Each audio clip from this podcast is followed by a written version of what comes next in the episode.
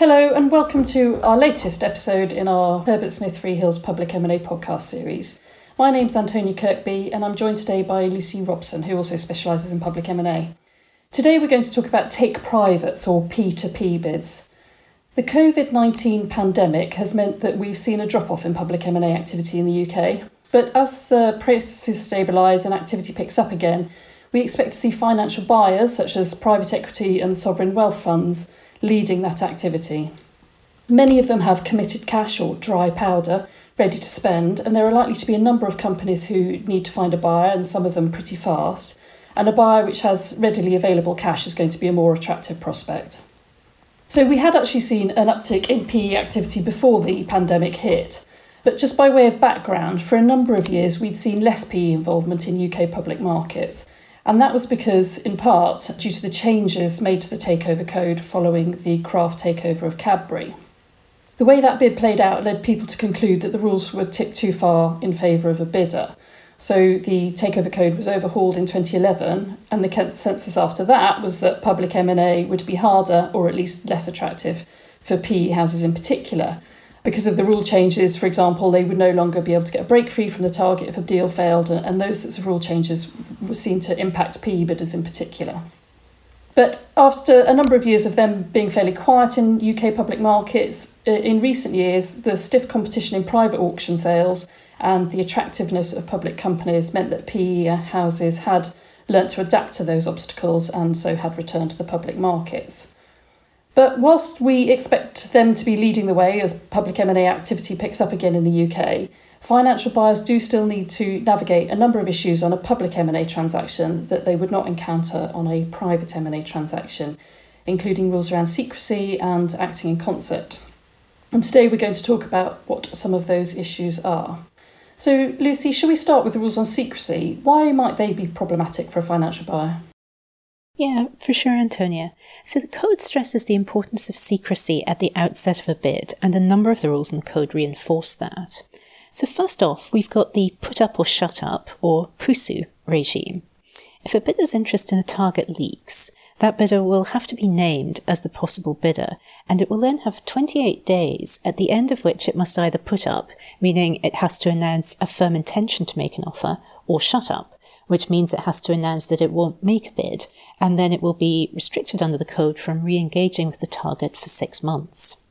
Now, that 28 day deadline will only be extended by the panel if the target asks for an extension. The bidder can't actually ask for one.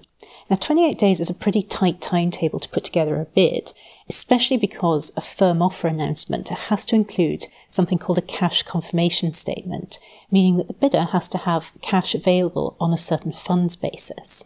So if you're starting from the beginning, 28 days is actually a very short time to put together a fully baked offer, including with committed financing.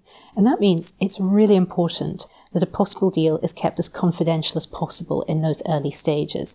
You really don't want to be outed prematurely. And for a PE bidder, that may need to involve a number of different parties in an offer, that may be very, very hard to keep it confidential for that amount of time. Yes, and of course, that announcement obligation might actually be triggered even before the bidder has approached the target. So, if it's actively considering a bid and it leaks and it can be linked to the bidder considering that target, then, then announcement might be required by the panel. So, as you say, if you're involving different parties early on an offer, it's, it is important to maintain secrecy at all times. So, how about the rule of six? What impact does that have on PE bidders in particular? Yeah, of course. So, under the so called rule of six, the panel can require an announcement if more than six people are approached in connection with a possible offer. Now, Rule 2.2e of the Code actually refers to discussions or negotiations relating to an offer being extended to include more than a very restricted number of people, is the phrase. But actually, Panel Practice Statement 20 tells us that that specific number is six. Now, your advisors don't count towards the six, but otherwise, most other people that you will speak to do. And so that includes potential consortium members, finance providers, and that's providers of either debt or equity finance, and possible members of the management team. So you can see that on a PE bid, particularly if it's a consortium, that limit of six can be reached very quickly. Now you can ask the panel for consent to approach more than six parties, but in reality, they won't often agree to it unless you're very, very close to announcing a deal. Thanks, Lucy. And for anyone who wants any more information about the requirements around secrecy and possible offers and the rule of six, panel practice statement number 20, which Lucy mentioned, is essential reading in this area. So, moving on now to other aspects of the code that PE bidders may find challenging, what about the financing arrangements on a bid? Yeah, so PE bids are generally likely to be for cash, and as we said earlier, an announcement of a firm intention to make an offer, or the Rule 2.7 announcement as it's called, has to include something called a cash confirmation statement. The cash confirmation statement is basically where the bidder's financial advisor confirms that the bidder has sufficient cash resources available to pay any cash consideration in full. Now, that means that the financial advisor will have to go through a due diligence process before announcing the bid, where it looks very carefully at any financial arrangements. And the financial advisor is particularly incentivized to do that because if the bidder doesn't pay in full, the financial advisor itself may have to pay up. Now, if there is debt financing, financing has to be on what's called a certain funds basis, and the conditions to draw down on a normal uh, vanilla financing facility just won't be acceptable. So the advisor has to look very carefully at the terms and conditions to draw down, and all the conditions have to be in the control of the bidder or reflect any conditionality to the offer, so that there is as much certainty as possible that those funds will be available when they're necessary, and it's not out with the bidder's control to access that funding. However, if there's equity financing, the diligence will be a lot more complicated, and the limited partners or investors in the fund might be asked to give something called equity commitment letters. And those are letters where they irrevocably undertake to put up the agreed amount of cash for the bid. Again, just as a way of evidencing that when that funding is needed, it will be available, and there's no circumstances uh, when the bidder won't be able to draw on it. But it's also very important that bidders remember that all financing arrangements have to be disclosed. And that means that they're both described in the offer document and put on display on a website. Now, that said, it is the funding of the bid vehicle itself that has to be disclosed, and so not the details of the financing further up the P funds chain. But still, it's a very important point to be aware of, and not something, of course, we see on private transactions. Thanks, Lucy. I think another area that PE bidders need to be aware of is Rule 16 of the Code and what it means for management participation and incentivisation. Do you just want to talk us through that? Yeah, of course. So PE bidders will often want to retain existing management in the target and incentivize them to stay and maintain their performance. And the way of doing that is to get them to participate in the bid vehicle itself. That said, if management are target shareholders and the opportunity to invest in a bid vehicle isn't being generally made available to all the target shareholders, and after all, we know that PE funds usually make cash bids, then that can conflict with General Principle 1 of the Code, which is that the same offer has to be generally made available to all shareholders.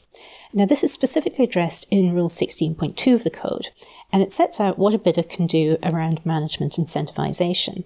The rules are fairly complicated, but in brief, any discussions around management incentivization have to be disclosed under Rule 16.2, and that means set out in the offer documents. Now, the target's financial advisor will also have to confirm that the arrangements are fair and reasonable if discussions are advanced. And if the value of the arrangements is significant or they're very unusual, the panel could actually require that independent shareholders in the target vote to approve the arrangements. So, again, a level of transparency and scrutiny that will be alien to a PE bidder not used to public M&A transactions in the UK. And it's also worth stressing that actually they need to familiarise themselves with all the takeover code requirements on information sharing, uh, in particular to be aware that when they do share anything with certain target shareholders, they may well have to disclose that to all shareholders. And again, as you said, it's all about ensuring that all shareholders are treated equally under General Principle 1. Yeah, exactly. So I think the final topic I wanted to cover today, Lucy, is the concept of acting in concert under the code, and maybe this is the most complicated we've left till last. But again, in particular, the implications for PE houses. So, what can you tell us about that? Yeah, of course. And as you say, Antonia, acting in concert is a core concept, but it's also very, very convoluted. So, where parties are acting in concert, there's a number of implications. First one is that you have to disclose your interests in the target publicly.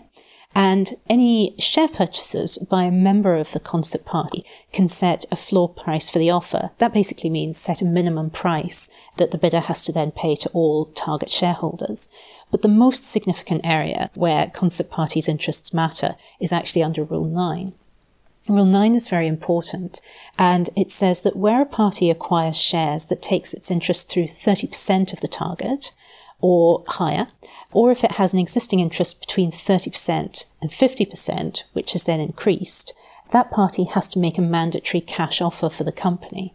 Now, the offer has to be in cash, and the only condition it can have is a 50% acceptance condition.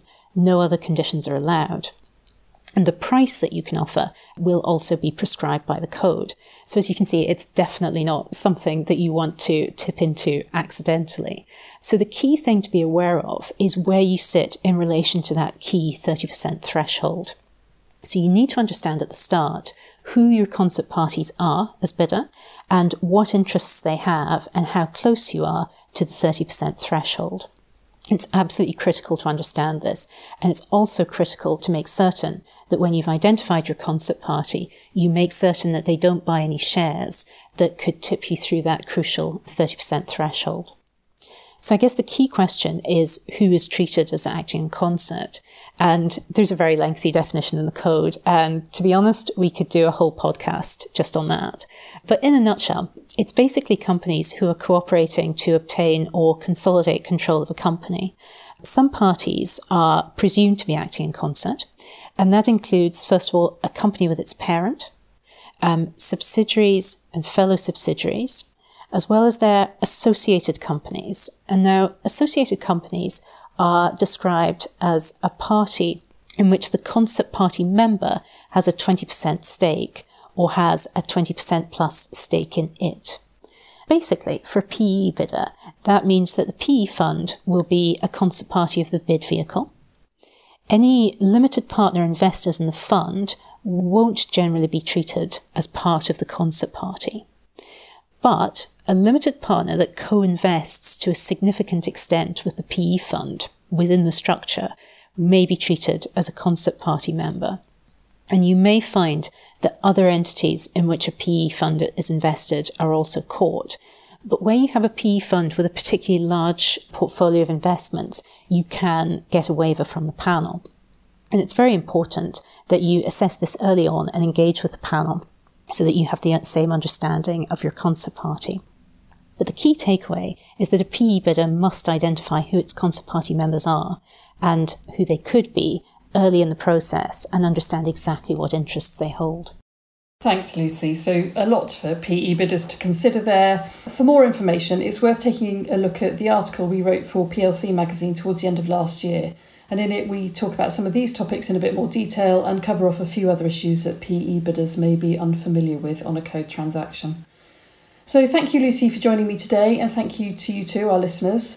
We'd welcome any feedback or thoughts you have on our podcasts and any areas you'd like to see discussed in future episodes. And we look forward to you joining us on our next one. Thank you.